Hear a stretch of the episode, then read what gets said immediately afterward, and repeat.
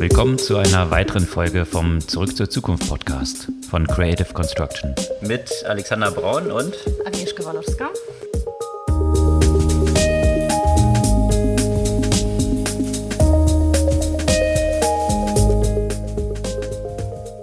Was gab's Neues letzte Woche? Deutschland hat einen neuen Unicorn. Mhm, allerdings und in Rekordzeit, das hat es noch nie gegeben, in acht Monaten ein Unicorn. Welches das ist, erzählen wir nachher ein bisschen im Detail. Und einige Unicorns gibt es ja auch in dem Bereich der E-Commerce Roll-Ups. Und was die Roll-Ups sind, das erzählen wir auch gleich. Und im ganzen Delivery-Segment gibt es ziemlich viel Bewegung, Essenslieferungen. Da wollen ein paar neue Player an den deutschen Markt, der ja ziemlich monopolmäßig in der letzten Zeit mit Lieferando unterwegs war. Wer da unterwegs ist und was dort Neues passiert, erzählen wir euch auch. und auch zum Thema Robinhood und IPO und zwar in zwei Richtungen. Einerseits möchte Robinhood an die Börse gehen, andererseits möchte es auch zumindest teilweise die Retail-Investoren an dem IPO partizipieren lassen. Und auch grundsätzlich an IPOs going forward sozusagen. Ne? Genau. Und apropos IPOs, da gibt es ja auch noch ein anderes äh, Unternehmen, das sich darauf äh, vorbereitet. Ein Unicorn aus Rumänien ursprünglich, UiPath. Ja, auch eine phänomenale Erfolgsgeschichte aus Rumänien. Und im Rahmen dieser ganzen Bewertungsthemen, UiPath ist ja auch schon sehr hoch bewertet, eine Finanzierungsrunde, die stattgefunden hat von einer Company namens Linktree. Worum es da geht und was das für eine witzige Story ist, erzählen wir euch auch. Ja, und wo wir bei Bewertungen sind, äh, erzählen wir auch noch, warum Microsoft eigentlich Discord kaufen möchte. Auch für, na, was ist das? 10 Milliarden. Also Schnäppchen. Pocket Change äh, unterdessen bei diesen ganzen Bewertungen. Und Slack, äh, das ist ja auch ähnlich wie Discord. Naja, nicht ganz ähnlich, aber so ähnlich doch. Messenger, die haben was Neues lanciert und das ist ziemlich in die Hose gegangen, worum es da ging und was da so ein bisschen Kopfschütteln verursacht hat, mhm. vertiefen wir später. Und apropos in die Hose gehen, ähm, damit hat ja auch Amazon aktuell zu kämpfen in einem Shitstorm, den sie ja, wie soll man das sagen, mit so einem Barbara Streisand-Effekt haben, exorbitant äh, größer werden lassen. Größer werden lässt Amazon auch eine weitere Industrie. Sie gehen jetzt stärker in ja, Gesundheits- Versicherung oder Health Insurance, äh, dieses Healthcare-Thema im Allgemeinen vor. Das, wo viele drauf gewettet hatten, das würden sie nie machen. Große Überraschung. Amazon macht es wieder auch für andere, wie eigentlich immer. Mhm. Und wo wir bei Amazon sind, großes mediales Echo gab es auch um die wiederholten Big Tech äh, im Kongress. Und äh, da gab es paar interessante Aspekte äh, meines Erachtens, die sich ja auch von den Aussagen vor allem von Mark Zuckerberg äh, haben ableiten lassen. Genau. Und bevor wir in diese Themen jetzt im Detail einsteigen, noch mal eine kurze Erinnerung. Ihr könnt unseren Podcast abonnieren und dann erhaltet ihr ihn automatisch jeden Dienstagmorgen ganz früh bei euch im Feed und verpasst keine Folge. Steigen wir ein. Dann, ja, lass uns noch mal einsteigen mit, glaube ich, so meinem, meinem Lieblingsstartup. in der letzten Zeit. Ja, ich glaube, das ist tatsächlich so das Lieblingsstartup von vielen und ja, vor allem vor dem Hintergrund, dass es echt immer verblüffend ist, wenn man dieses Startup nutzt und feststellt, dass sie tatsächlich ihrem Versprechen nachkommen. Und zwar deren Versprechen ist es, Supermarktartikel innerhalb von zehn Minuten nach der Bestellung zu Hause bei einem abzuliefern. Und wenn man so drüber nachdenkt, zehn Minuten. Also das braucht man ja in der Regel selber, bis man den Warenkorb gefüllt hat. Mal ganz zu schweigen davon, dann einem Lieferanten übergeben hat, der dann auch noch zu einem nach Hause mit dem Fahrrad düst und dann noch die Treppen hoch und das Ganze in zehn Minuten. Also ich brauche zehn Minuten, um meinen Schlüssel erstmal zu finden, um rauszukommen. Also von daher, für mich lohnt sich das immer. Genau, deswegen haben die auch diesen lustigen Slogan Faster than you. Ja, also schneller kann man es selbst auch nicht aus dem Supermarkt um die Ecke holen und äh, damit sind sie sehr erfolgreich in Deutschland gestartet. Also zunächst mal in einzelnen Städten und in einzelnen Städten wiederum in einzelnen kleinen Bezirksbestandteilen wiederum, weil natürlich, wenn man das in zehn Minuten schaffen will, dann muss man den Rollout natürlich auch entsprechend strukturiert aufbauen und äh, ein entsprechendes Einzugsgebiet haben, äh, in dem es dann auch Sinn ergibt. Gorillas das Startup aus Berlin und äh, die sind vor acht Monaten gestartet und haben vergangene Woche eine sagenhafte Finanzierungsrunde geraced, also 290 Millionen mhm. Dollar, die wow. reingeflossen sind zu einer Bewertung von über einer Milliarde. Und das finde ich schon faszinierend. Einer der ersten Investoren ist ja Atlantic Food Labs gewesen, also hier von Christoph Mehr, der Venture Inkubator slash VC, kann man wahrscheinlich am besten so ähm, formulieren, die da sehr früh reingegangen sind und natürlich ein sagenhafter Erfolg, wenn man sich mal die eine andere Erfolgsgeschichte Sound, Soundcloud so anschaut, die sind ja auch ein Startup aus Berlin, die fast mal die Milliardengrenze geknackt hätten, aber das zeigt dann so, wie sich auch die Bewertungsdimensionen verschoben haben. Also damals, also keine Ahnung, vor drei Jahren war eine Milliarde Bewertung echt noch viel Geld und jetzt ja gut, äh, ist schon ein super Erfolg, aber Milliardenbewertungen sind so ziemlich häufig geworden. Also sicherlich nicht so selten wie Unicorns sind. Und äh, von daher sicherlich ein, ein großer Erfolg. Und es zeigt aber auch wiederum einen extremen Hype, der jetzt in diesem Segment existiert. Man hat ja immer solche Hype-Stories. Vor kurzem waren es eben die Elektroscooter, die überall aufsprangen und äh, Geld ohne Ende raceten. Kurz davor waren es dann die Delivery Hero Clones und so weiter. Und ja, jetzt eben diese Delivery Startups im Bereich von Supermarktartikeln. Da gibt es ja ein Vorbild aus den USA, GoPuff, die waren tatsächlich schon 2013 gestartet, waren aber zunächst mal ein Startup, die so Wasserpfeifen ausgeliefert haben. Wasserpfeifen? Ja, Wasserpfeifen.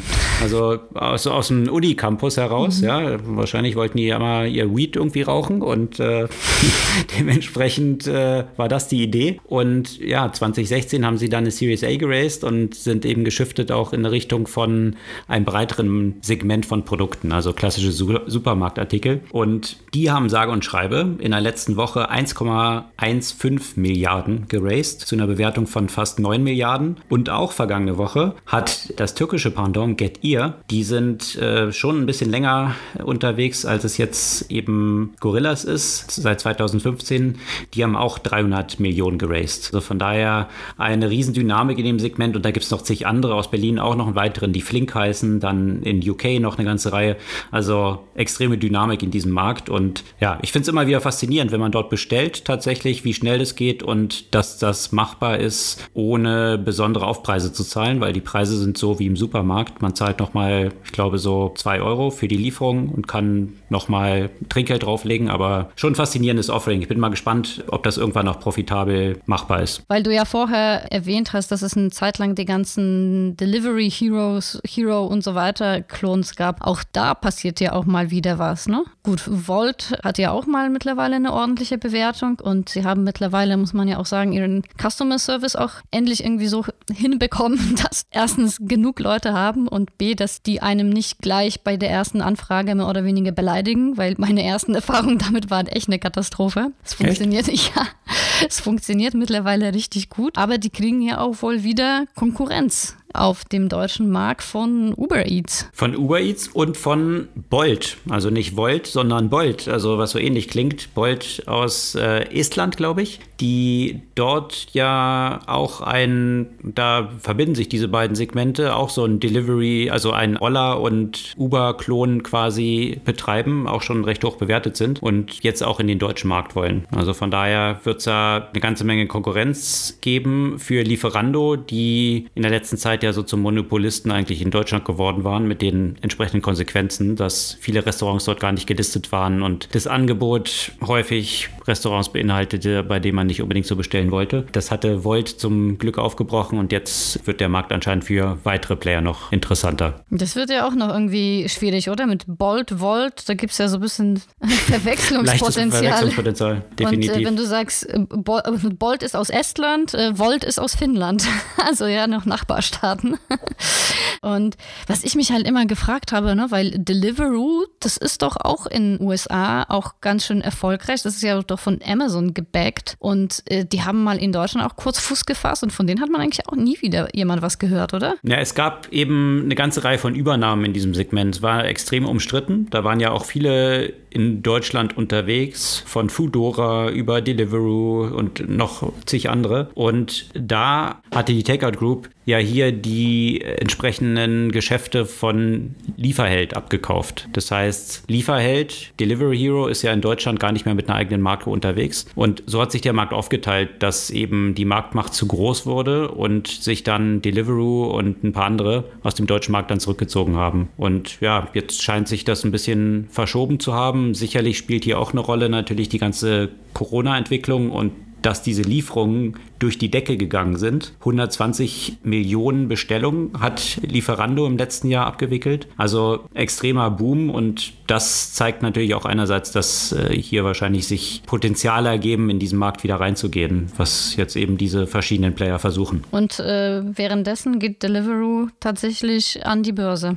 wie eins der vielen Unternehmen eben aus diesem Segment, aber eben in Deutschland nicht mehr aufzutreffen im Moment. Vielleicht werden sie auch die Chance wittern. Also die fand ich eigentlich ganz cool. Äh, sie hatten ja aber auch so ein ähnliches Modell, so ein bisschen wie, wie Volt, muss man sagen. Mhm. Bin ich mal ja, bin ich ja. mal gespannt, weil irgendwann mal wird dann auch wieder, ne, jetzt kommen wieder ein paar neue und am Ende wird sich das wahrscheinlich auch wieder bereinigen, weil man ja auch genauso wie, wie bei den Grocery-Lieferungen, auch bei, bei, bei Essenslieferungen wahrscheinlich nicht irgendwie zehn Player auf dem Markt langfristig haben wird. Ja, es ist lustig, diese Wellenbewegung zu sehen. Du hast ja gerade gesagt, die hatten so ein ähnliches Modell wie Volt. Lieferando im Gegensatz dazu, die haben auch ein paar eigene Fahrer, aber hauptsächlich verlassen die sich auf die Restaurants, dass die die Sachen ausliefern. Also, weil die sagen, wir können eine höhere Marge haben, wenn wir nicht eine eigene Flotte betreiben. Und da ist eben Volt reingegangen und die sind mit eigenen Fahrern unterwegs, was viele Restaurants dann auch begrüßen, dass sie nicht selber das ausfahren müssen. Also von daher, ja, wenn das Monopol jetzt so ein bisschen angekratzt wird, dann können die vielleicht nicht mehr alleine definieren, ob jetzt eben Fahrer dort unterwegs sind von Restaurants oder die das betreiben. Also von daher verschieben sich da so ein bisschen die Modelle und Wettbewerbsdimensionen. Ja, und Modelle und Wettbewerbsdimensionen, die verschieben sich ja auch in einem anderen Markt. Und wir haben eigentlich schon ein paar Mal drüber gesprochen, über so Unternehmen, die Amazon Stores oder Amazon Merchants quasi aufkaufen zu und quasi zu so einem Konglomerat zusammenfügen. Und äh, ehrlich gesagt war mir dieser Begriff äh, Roll-ups gar nicht so richtig bekannt. Das scheint aber auch so das aktuelle äh, Ding zu sein. Das bekannteste, größte davon ist äh, Thrasio. Mittlerweile, äh, also auch sehr schnell den Unicorn-Status erreicht und äh, jetzt aber auch die Wettbewerber Hey Heyday, Branded, Purge, das sind so alles Unternehmen, von denen man eigentlich gar nicht so richtig hört. Und äh, die verändern aber schon ziemlich so die Landschaft von E-Commerce, könnte man sagen. Deren Geschäftsmodell ist das wirklich äh, so kleinere Brands, also häufig solche Brands, die, die primär durch Amazon und, und Shopify äh, irgendwie eine Attraction gewonnen hat und dann die ganzen Operations äh, und so weiter einfach zu professionalisieren und, äh, und damit äh, Geld zu machen. Und solche Unternehmen haben jetzt in der kürzesten Zeit zusammen 2,3 Milliarden Dollar äh, geraced. Äh, und ja, also es ist irgendwie so ein bisschen, so ein bisschen Private Equity Style, ganze Geschäftsmodell. Aber es scheint zu funktionieren. Ja, das ist, äh, wir hatten ja schon auch vor ein paar Podcast-Folgen mal davon berichtet und äh, die Attraktivität ist äh, natürlich, wenn man so viele solcher Merchants hat, die auf Amazon eine ganze Menge Geld verdienen, aber teilweise vielleicht auch nicht so ganz profitabel sind, also vielleicht mhm. von Umsätzen schon ganz gut unterwegs sind, aber häufig vor der Frage stehen, kriege ich mein Geschäft jetzt nochmal auf die nächste Ebene hochskaliert oder verkaufe ich das lieber? Und das nutzen solche Player eben wie in Thrasio und die anderen, weil sie sagen, sagen, okay, wir, wir können hier vielleicht, wenn wir das alles kombinieren, dann bessere Skaleneffekte erzielen. Und ja, das, das ist so das Modell und deswegen eben klassisch Private Equity, die dann dort reingehen und eine ganze Menge Geld zur Verfügung stellen, um diese Story zu finanzieren. Hm. Spannende Entwicklung, was da so auf dem Rücken von eben Amazon äh, mit diesen ganzen Merchants so ist und sicherlich eben gerade vor diesem Hintergrund der Antitrust-Überlegungen, zu denen du ja später auch nochmal kommst, sicherlich auch eine interessante Argumentation, die Amazon wahrscheinlich ins Feld führen wird, dass sie sagen, ja, warum? Wir sind doch nicht so dominant. Das beweisen ja solche Player, dass hier auch auf der Plattform von Amazon riesige Unternehmen entstehen können, die hier Produkte verkaufen und wir stehen mit denen eigentlich auf unserer eigenen Plattform im direkten Wettbewerb, aber es ist trotzdem möglich, dort eben so große neue Unternehmen aufzubauen. Ja, und wo wir jetzt natürlich bei den ganzen Bewertungen und unterschiedlichen üblichen Hype-Dimensionen sind, gibt es natürlich ja auch ein paar interessante IPOs, die jetzt wieder angekündigt wurden. Es ist jetzt auch offiziell, dass äh, Robinhood den Börsengang angemeldet hat. Und was ich aber tatsächlich in diesem Kontext viel interessanter finde als diese Tatsache, dass sie jetzt an die Börse gehen, ist, dass sie ermöglichen wollen, den kleinen Anlegern oder den Retail-Anlegern tatsächlich an dem IPO zu partizipieren, was normalerweise nicht der Fall ist. Und das an sich ist jetzt auch noch ist vielleicht ungewöhnlich, aber noch nicht ganz ungewöhnlich, weil das haben schon einige Unternehmen bisher gemacht. Was spannend ist, ist, dass sie auch künftig über die Plattform auch anderen Unternehmen ermöglichen, eben den Retail-Investoren Zugang zu, zu IPOs zu geben. Und ähm, das Gleiche macht übrigens auch ein anderer Fintech-Startup, SoFi. Das, äh, das wollen sie eben auch entsprechend vorantreiben. Von daher wird äh, womöglich eben diese, der IPO-Zugang auch demokratisiert, genauso wie der Robin Hood ja auch schon den, den Aktienhandel demokratisiert hat. Aber vielleicht erzählen wir auch mal ein bisschen, wie eigentlich sonst so ein IPO funktioniert und warum das bisher nicht der Fall war. Ja, das Spannende daran ist ja tatsächlich, dass es A, sehr gut in die Story von Robin Hood reinpasst, eben Demokratisierung des Börsenhandels und B, dass unterdessen vor allem auch durch solche Player wie Robinhood jetzt so eine große Community an Retail-Investoren existiert. Also da gibt es, wenn man sich das Volumen anschaut, was dort gehandelt wird, machen die unterdessen 20 Prozent des Handelsvolumens aus. Und das ist ein exponentieller Anstieg. Der verschiebt natürlich die Kräfteverhältnisse so ein bisschen, weswegen es jetzt auch relevant sein könnte, eben die Retail-Investoren auch früher daran zu beteiligen. Und sonst ist es halt immer klassisch so, du hast Investmentbanken, die eben beauftragt werden von einem Unternehmen, diesen Börsengang, diesen ganzen Prozess, der da steckt, durchzuführen. Und die kriegen dann die Möglichkeit, entsprechende Zuteilungen die, zu diesem IPO zu tätigen. In der Regel sind es ja wohlhabende Kunden, institutionelle, die dann an diesen Zuteilungsverfahren sich beteiligen können. Und da gab es natürlich immer viel Diskussion drumherum, weil gerade in solchen Hype-Phasen, in der Dotcom-Phase damals um 2000 rum, da sind solche Aktien natürlich gleich am Öffnungstag teilweise um mehrere hundert Prozent gestiegen. Und bevor die Retail-Investoren dort überhaupt rankommen konnten, äh, wurden die dann natürlich an die übergeben und äh, die Hauptmarge haben dann eben schon andere Banken eingestrichen gehabt. Und äh, in der Dotcom-Phase war es natürlich so weit, äh, dass man tatsächlich abenteuerliche Sachen gemacht.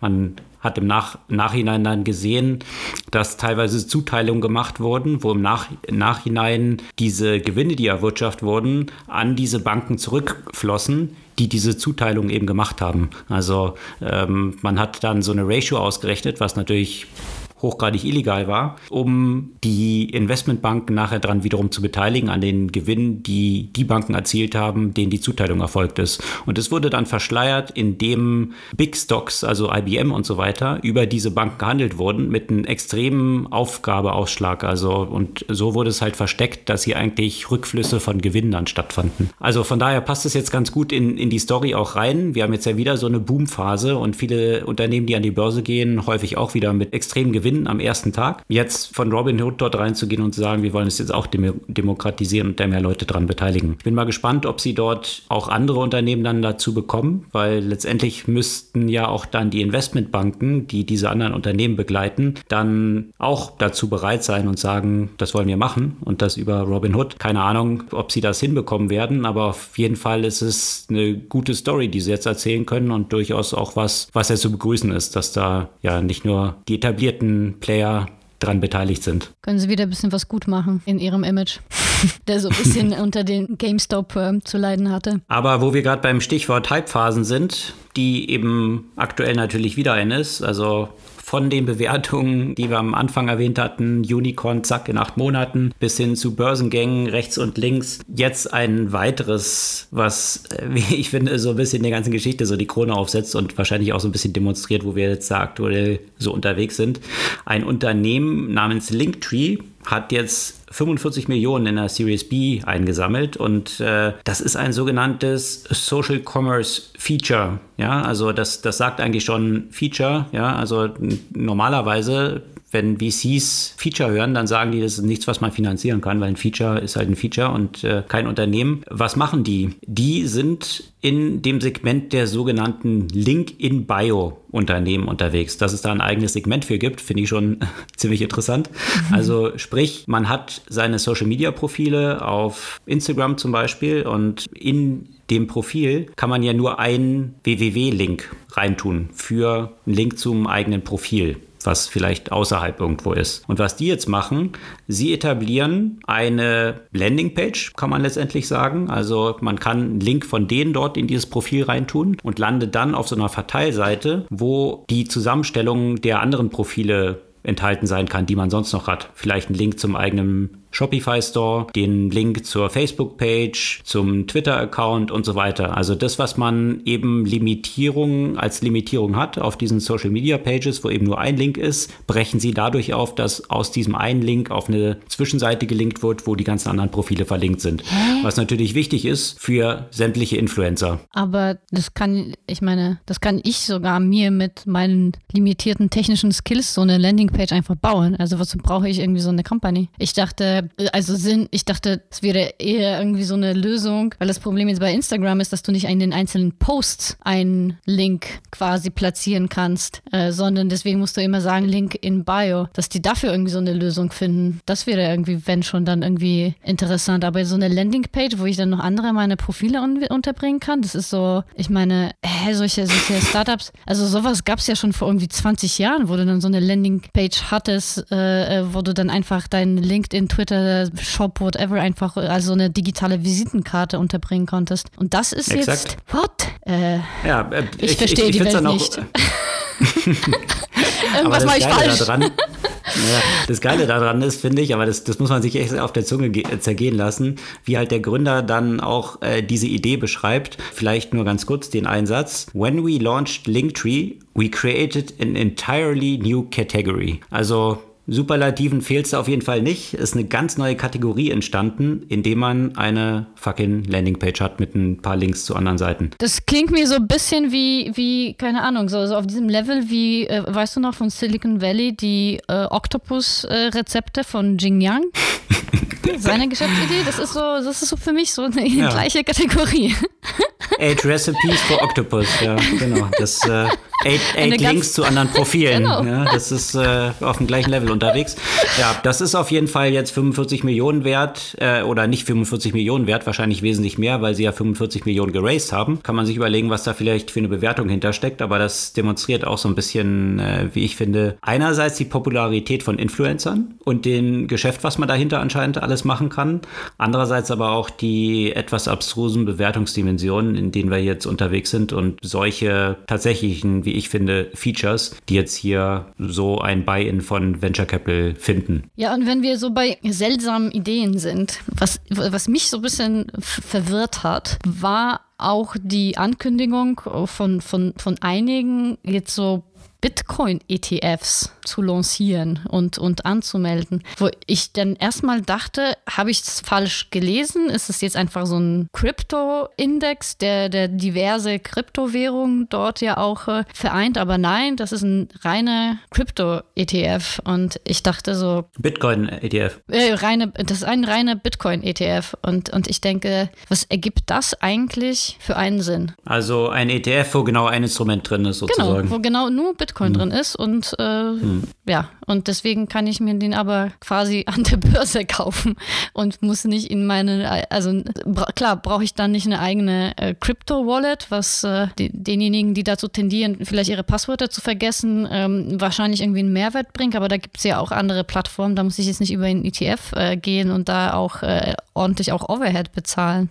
Was ich mich halt frage, ob der Hintergrund der ist, dass vielleicht bestimmte Investoren die nicht in Bitcoin direkt investieren können aufgrund bestimmter Regularien, die sie vielleicht für ihren Fonds haben, dadurch den Markt eröffnet bekommen, jetzt auch in Bitcoin zu investieren, indem sie diesen Umweg über einen ETF gehen, was dann wiederum ein regulierter Fonds ist. Keine Ahnung, äh, stecke ich zu wenig in diesen regulatorischen äh, Dimensionen drin, aber das könnte ich als einzige Erklärung sehen, mal abgesehen davon, dass vielleicht einzelne Privatinvestoren, die immer noch so Berührungsängste mit Bitcoin haben, also sowohl was äh, das technologische Setup angeht, für manche ist es immer noch schwierig, da gibt es natürlich mittlerweile auch Plattformen, die das recht einfach machen, dass das vielleicht äh, auch noch ein Argument ist. Aber das alleine könnte ich mir nicht vorstellen. Äh, vielleicht hat es tatsächlich mit der Möglichkeit für Fonds zu tun, dann da investieren zu können.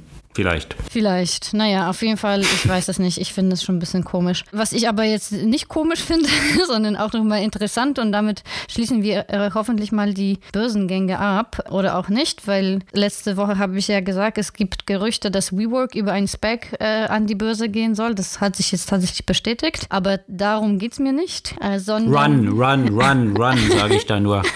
Für 9 Milliarden, äh, vielleicht ganz kurz, für 9 Milliarden soll das jetzt an die Börse gehen, ja. Ähm, ähm, also wenn man mal schaut, wann die oder zu welchem Preis die damals, als sie es erstmal versucht haben, an die Börse zu gehen, an die Börse gehen sollten, es waren fast 50 Milliarden und die Invest viele Investmentbanken hatten gesagt, ja, 100 Milliarden, 80 Milliarden wären realistisch. Ja, jetzt sind es 9 Milliarden und äh, da kann man auch große Fragezeichen hintermachen. Im letzten Jahr haben sie 3,6 Milliarden verloren. Äh, ja, schauen wir mal, wo es da mit denen hingeht. Äh, ich bin sehr skeptisch. Aber es gibt ja auch noch echte Unternehmen, die auch Geld verdienen und an die Börse gehen. Und ich finde, dazu gehört auch ein, ein UiPath. Es ist ein B2B-Unternehmen in dem Bereich Robotic Process Automation mit vielen unterschiedlichen Produkten oder, oder Funktionalitäten eben in diesem Bereich. Und äh, die haben es tatsächlich innerhalb eines Jahres deren Umsatz um fast 100 Prozent gesteigert und haben jetzt äh, zuletzt mit äh, 20, Mitte 2020 eine Bewertung von 10 Milliarden gehabt und jetzt äh, am Anfang 2021 eine 35 Milliarden Bewertung. Und jetzt ist so die Frage, was der Public Market dafür zahlen wird. Und ähm, auf jeden Fall finde ich ein wirklich sehr spannendes Unternehmen das meines Erachtens wirklich Disruptionspotenzial hat hm. und nicht jetzt einfach mal so eine Spielerei.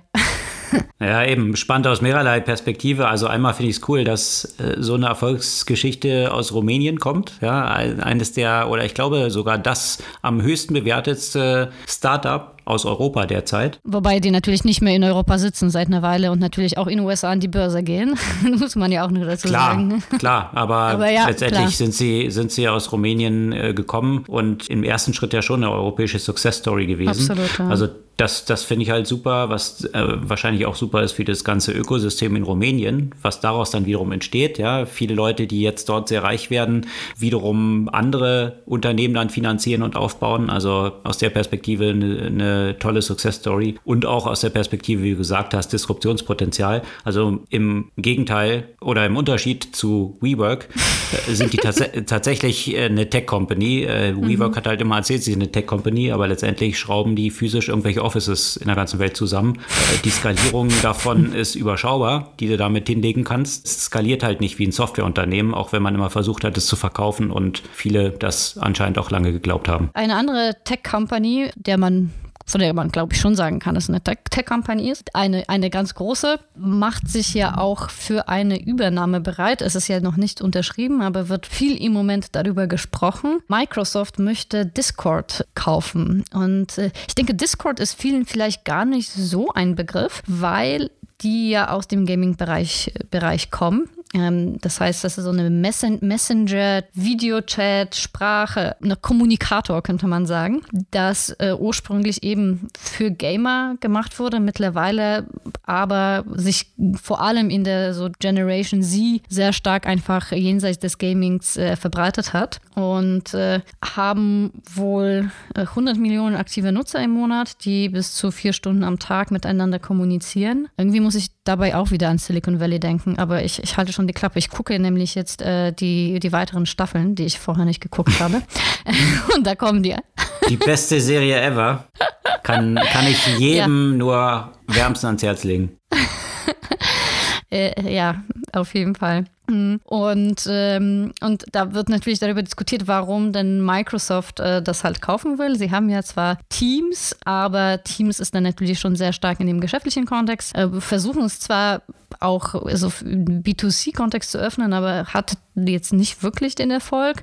Skype ist tot, kann man wahrscheinlich schon sagen. Also ich weiß es nicht. Äh, also auf jeden Fall mit dem Kauf von Discord, das wäre schon mal eine endgültige Ansage, dass, dass, dass man das Projekt Skype aufgibt. Na, auf jeden Fall hat das ja noch ein bisschen, bisschen mehr auch von diesen Entertainment-Endkunden-Aspekten. Äh, also vielleicht erinnert sich der eine oder die andere, äh, Microsoft äh, sollte ja eigentlich TikTok kaufen. Das Projekt wurde ja irgendwie nicht wieder aufgegriffen. Und und oder auch Pinterest und so weiter. Also die, die wirklich diese starke Richtung der Community und den Endkunden. Und was ich aber auch interessant fand äh, in diesem Kontext, diese Diskussion darüber, dass sie auch sowas kaufen, um in dem Cloud-Bereich ein Case zu haben, äh, dass sie quasi gegen Amazon äh, Web Services bringen können in quasi Verkaufsgesprächen, weil im Moment läuft das ja alles, also alle solche Plattformen laufen im Moment auf AWS und äh, Microsoft, also so die Spekulation über die, die möglichen Gründe ist, dass man halt, wenn man so eine Art äh, Community auf Azure hostet, dann hat man ja auch potenziellen Kunden gegenüber so einen richtig vernünftigen Case. Und das soll neben eben den anderen Aspekten im B2C, aber auch äh, quasi im B2B-Kontext so gegenüber Slack sich zu positionieren, soll das ja eine der möglichen Gründe sein. Ich bin mal gespannt, ob das klappt. 10 Milliarden wollen sie für diesen Spaß zahlen oder so wird darüber äh, gemunkelt, dass, dass, das der Preis sein soll. Ja, schon eine riesen Erfolgsstory da von Discord, die auch gerade in der letzten Zeit nochmal sehr, sehr stark gewachsen sind. Und ja, sich dort als Microsoft zu positionieren, Azure ist ja wahrscheinlich der ernstzunehmendste Wettbewerber von AWS. Natürlich immer noch ziemlich weit dahinter, aber arbeitet sich schneller ran als andere und das Wachstum ist auch schneller als von AWS. Klar, AWS ist ja auch schon größer und verlangsamt sich dann auch so ein Wachstum aber da ist Microsoft ja ganz gut unterwegs. Das andere, was du erwähnt hattest, Slack,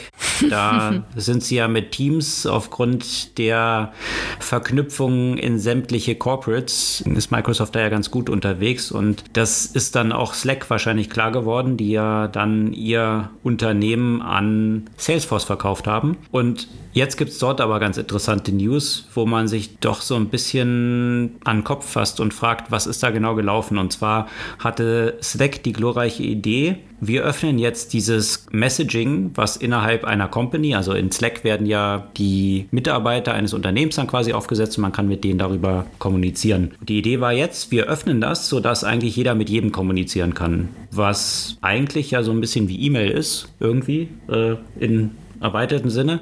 Man muss tatsächlich auch die E-Mail-Adresse der anderen Person haben, die außerhalb der Firma ist, um mit der dann kommunizieren zu können. Das Interessante ist aber, was natürlich in so einem Kontext immer passiert, wird jeder kennen, der schon mal E-Mail benutzt hat, Spam.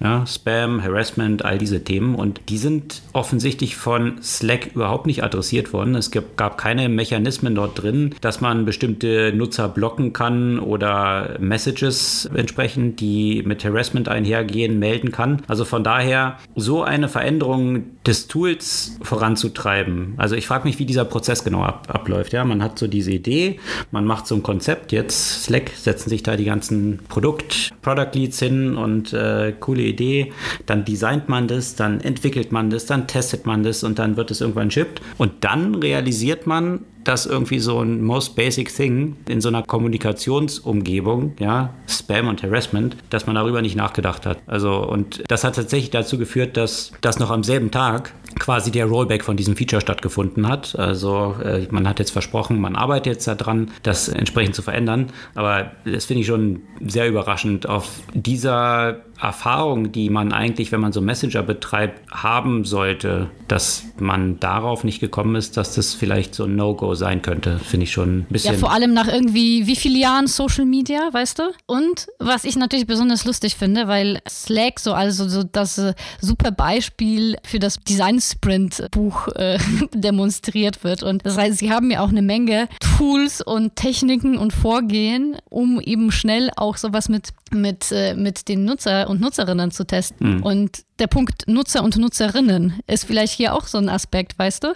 Weil der Punkt ist, und da haben wir ja auch vor ein paar Wochen über Bumble gesprochen und über diese Idee des Designs mit dem ähm, Most Vulnerable User sozusagen im Blick. Und, und das ist das, was viele von diesen Tech-Unternehmen einfach nicht machen, weil, weil man ja quasi von sich selbst ausgeht. Und also ein typischer Tech-Bro, denkst du jetzt nicht über Harassment, weil du bist ja nicht die Person, die dann wahrscheinlich irgendwie groß Harassment, Belästigung und so weiter erleben wird und du hast einfach äh, nicht die ganzen anderen Nutzergruppen im Blick, äh, die dem potenziell ausgesetzt sind. Und das ist halt auch so ein typisches Beispiel, das wahrscheinlich mit etwas mehr Diversität in dem Entwicklungsprozess äh, ja nicht so weit gekommen wäre. Womit wir wieder bei einer exzellenten Folge von Silicon Valley sind, wo äh, die auch ein neues Produkt lancieren und das vorher fleißig mit den ganzen Tech Bros geschert haben und alle es total super finden und es dann total der Rohrkrepierer ist. Und die einzige, die äh, dort immer ein bisschen gegengesprochen hat, äh, war die weibliche Venture Capitalistin, die äh, dort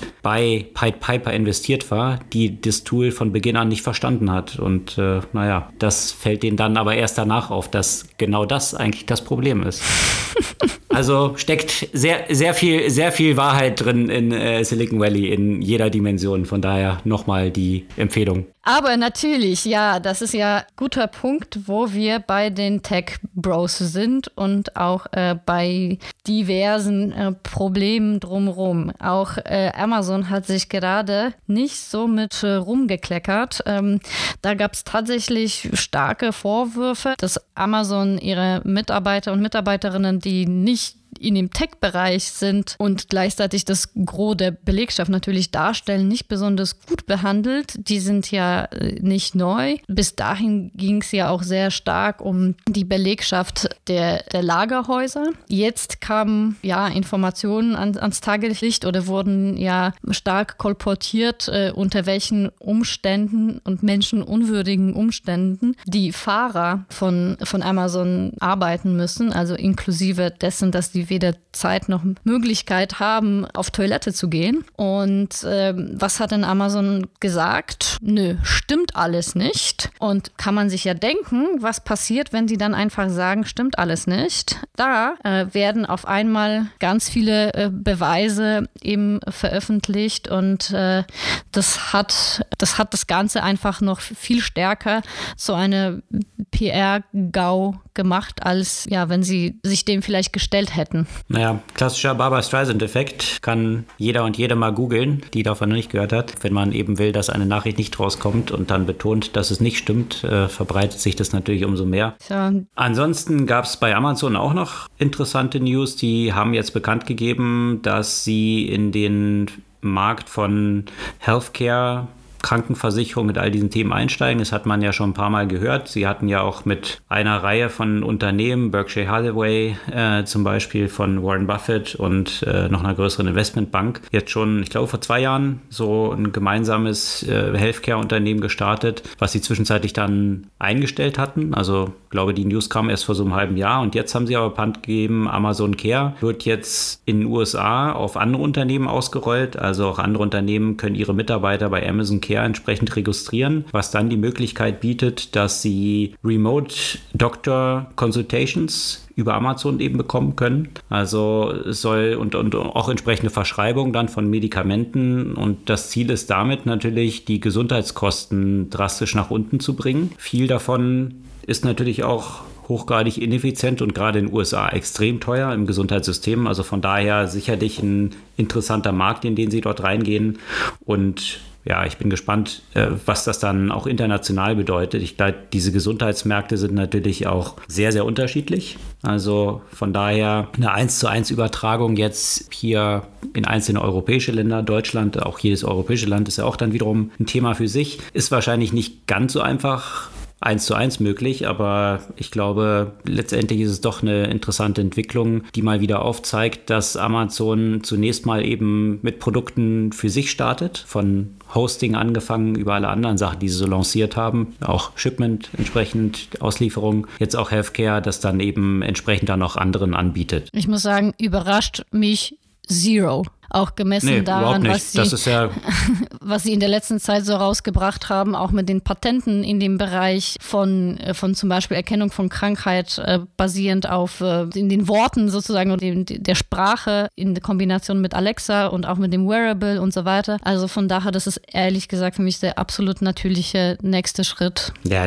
logisch. Also aus mehrerlei Perspektive, mindestens aus dreien. A, Amazon hat eine sehr hohe Marktbewertung, ja, und in welchen Märkten wollen die noch wachsen. Ja? Healthcare, da sind wir bei B, ist ein riesiger Markt, also kann man natürlich in diesem Markt wachsen. Und C, es ist immer Amazons Modus operandi, die Sachen, die sie für sich erstmal aufbauen, dann eben anderen anzubieten. Und deswegen, ich, ich muss dann immer wieder schmunzeln, wenn äh, etablierte Industrieplayer dann sagen, naja gut, also unsere Industrie ist aber so anders. Also das das wird Amazon aber nicht hinbekommen und dann äh, so ein paar Jahre später, hoppla, also hm, wenn man sich jetzt so im ganzen Lieferbereich das anschaut, kann ich noch gut erinnern, vor zwei Jahren, äh, wie sicher sich dort viele Player dann so waren aus dem ganzen Logistikbereich. Die und, haben doch ja, gar keine Industrieexpertise in diesem Bereich. Wie sollen sie das denn schaffen? Exakt. Also von daher, da wäre ich immer sehr vorsichtig, wenn man sich in seiner Industrie sehr sicher fühlt, dann ja, vielleicht könnte doch auch Amazon auch mal dort ein Player werden. Absolut. Womit wir wieder bei Big Tech sind und dem, ja. Äh, ja, der zunehmenden Macht von solchen Playern wie Amazon. Genau, und die haben ja auch schon einige Male antanzen müssen, in unterschiedlichem Kontext von dem Kongress. Ich glaube, für Zuckerberg ist es das siebte Mal oder so. Und ähm, diesmal ging es aber tatsächlich nicht, gar nicht mal so um Antitrust, sondern es gab äh, viel mehr um das Thema Extremismus, Desinformation, Cyberbullying und äh, vor allem auch äh, Desinformation im Kontext von Coronavirus. Und äh, interessant ist, dass natürlich auch die Abgeordneten mittlerweile so langsam lernen, wie man auch mit den Tech Bros äh, umgeht und ähm, wahrscheinlich auch sich so ein bisschen besser vorbereiten als quasi so in einer der ersten An Anhörungen, wo da einige Fragen gestellt haben, aus denen man sehr gut ableiten konnte, dass sie nicht wirklich verstehen, wie diese Unternehmen funktionieren und wie die Geschäftsmodelle sind. Die natürlich eine Steilvorlage waren für Mark Zuckerberg und Co., die genau. entsprechend ja, ein bisschen lustig zu machen. Genau, und jetzt waren die zum Teil sehr äh, vorbereitet und haben auch zum Teil wirklich nur Ja- und Nein-Fragen zugelassen und so weiter, um eben nicht diese diversen Ausweichmanövern äh, ähm, zuzulassen. Ähm, auf jeden Fall interessant interessant ist, dass, dass man sieht, dass, äh, dass die Kritik gleichermaßen von, von beiden Seiten des politischen Spektrums kommt. Äh, allerdings gerade in Bezug auf äh, die sogenannte Section 230, natürlich mit unterschiedlichen Intentionen. Ähm, es gab ja viele, viele Themen, aber letztendlich äh, glaube ich, das Interessanteste war wirklich dieses Thema Section 230, über die man viel diskutiert hat. Also was heißt, es ist de facto eine Regulierung, die die Plattform davon schützt, verantwortlich dafür zu sein, also legal verantwortlich dafür zu sein, was die Nutzer posten. Und das ist letztendlich das, worauf sich die Unternehmen ja immer berufen und wo sie auch eine, eine klare Grenze zu Medienunternehmen und so weiter setzen. Und ähm, jetzt geht es natürlich um die Frage, müsste ja auch diese, äh, diese Regulierung äh, verändert und angepasst werden. Und äh, dieser Meinung sind ja auch beide Parteien. Die einen, äh, die Demokraten, sind natürlich der Meinung, dass die Unternehmen wie, wie Facebook, Google, äh, Twitter etc. mehr machen müssten in diesem Bereich und, ähm, und, und tatsächlich auch zur Verantwortung gezogen werden sollten, gerade so im Fall von Desinformation, Rassismus und so weiter. Und die Republikaner ja im Gegenteil, die sind ja auch der Meinung, es ist ja schon zu viel Moderation und deswegen gibt es ja keinen Free Speech. Aber was ich tatsächlich an dieser ganzen Diskussion äh, interessant fand, ähm, weil natürlich versuchen das die Big Techs und da gerade vor allem der Mark Zuckerberg, das natürlich ja auch für Lobbyismus in der eigenen Sache zu nutzen. Und zwar die, die, der Vorschlag, der, der von da kam, war, ja, es geht ja nicht darum, dass die Plattformen mehr Verantwortung dafür tragen, was die Nutzer posten. Die Regulierung, die er vorschlägt, ist, dass diese Unternehmen ein System haben müssen für Identifikation und Entfernung von solchen Posts. Und warum ist das äh, so ein Lobby oder so ein, so, ein, so, ein, so ein Manöver, um natürlich die eigene Marktpositionierung zu etablieren, ist, weil natürlich hat Facebook so ein System bereit installiert, auch wenn das nicht gut funktioniert. Und das heißt, dass sie damit ja quasi fein wären, weil sie haben ja ein System, der dafür sorgt, dass sowas entfernt wird.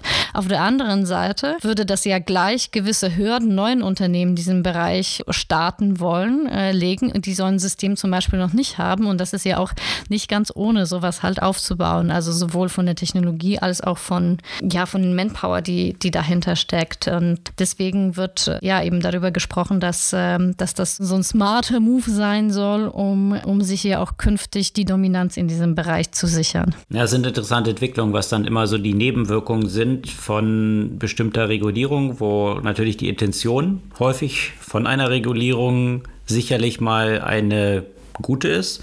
Bloß, ja, wie man so schön sagt, the path to hell is paved with good intentions, die ähnlich auch bei DSGVO hier in Deutschland äh, jetzt ja, oder in Europa in vielen Wegklicken von Bannern resultiert ist, äh, die äh, Terms and Conditions annehmen bedeuten, die sicherlich kaum sich jemand durchliest und die dafür äh, gesorgt haben, dass die Tech-Player hier eigentlich noch mächtiger geworden sind, also Google, Facebook und Co., weil die sich natürlich leisten können, hier entsprechend Compliance sicherzustellen, was für viele andere hohe Kosten bedeutet. Und ja, eben auch in diesem Kontext, äh, den du jetzt gerade beschrieben hast, ich glaube, Facebook beschäftigt 35.000 Leute weltweit, die äh, Content Moderation betreiben. Also ist schon ein großes Investment. Aber ja, bei mir stellt sich dann auch so die Frage, werden zu diesen Hearings dann eigentlich auch so Unternehmen von Rupert Murdoch eingeladen, so Fox News und solche Geschichten? Weil äh, Facebook ist natürlich eine Sache, was die Verbreitung von Fake News angeht, aber die Kreation von Fake News,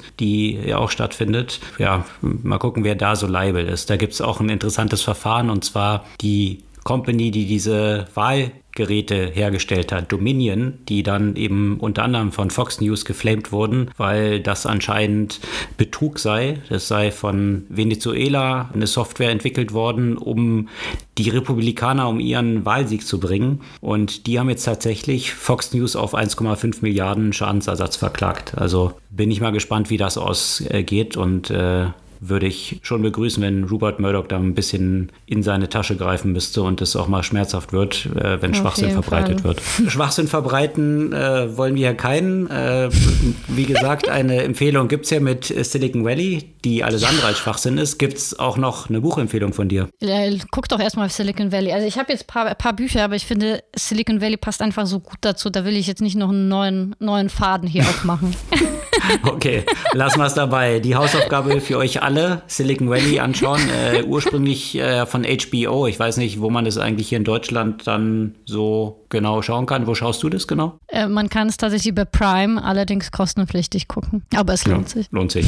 Also diesmal kein Lesetipp, sondern ein Schautipp einer Serie Silicon Valley sehr ans Herz gelegt. Alle, die sich so ein bisschen für Silicon Valley und die Technologiebranche interessieren, mit allen Aspekten, die dazugehören. Das soll es für diese Woche gewesen sein. Sämtliche Artikel, über die wir heute gesprochen haben, verlinken wir wie immer in unseren Podcast-Show Notes und auch auf unserer Podcast-Blog-Seite und freuen uns auf eure Kommentare, Likes und auch Kritik und natürlich auch gerne Abos unseres Podcasts. Die nächste Folge unseres Podcasts wird etwas verändert sein, was das Datum angeht. Nächstes Wochenende ist ja Ostern, Ostermontag und äh, dementsprechend werden wir den Podcast erst am Mittwoch kommender Woche veröffentlichen. Also im Kalender eintragen oder wie gesagt am besten abonnieren, dann erhaltet ihr es ja automatisch und dann hören wir uns hoffentlich am Mittwoch wieder. Bis dann.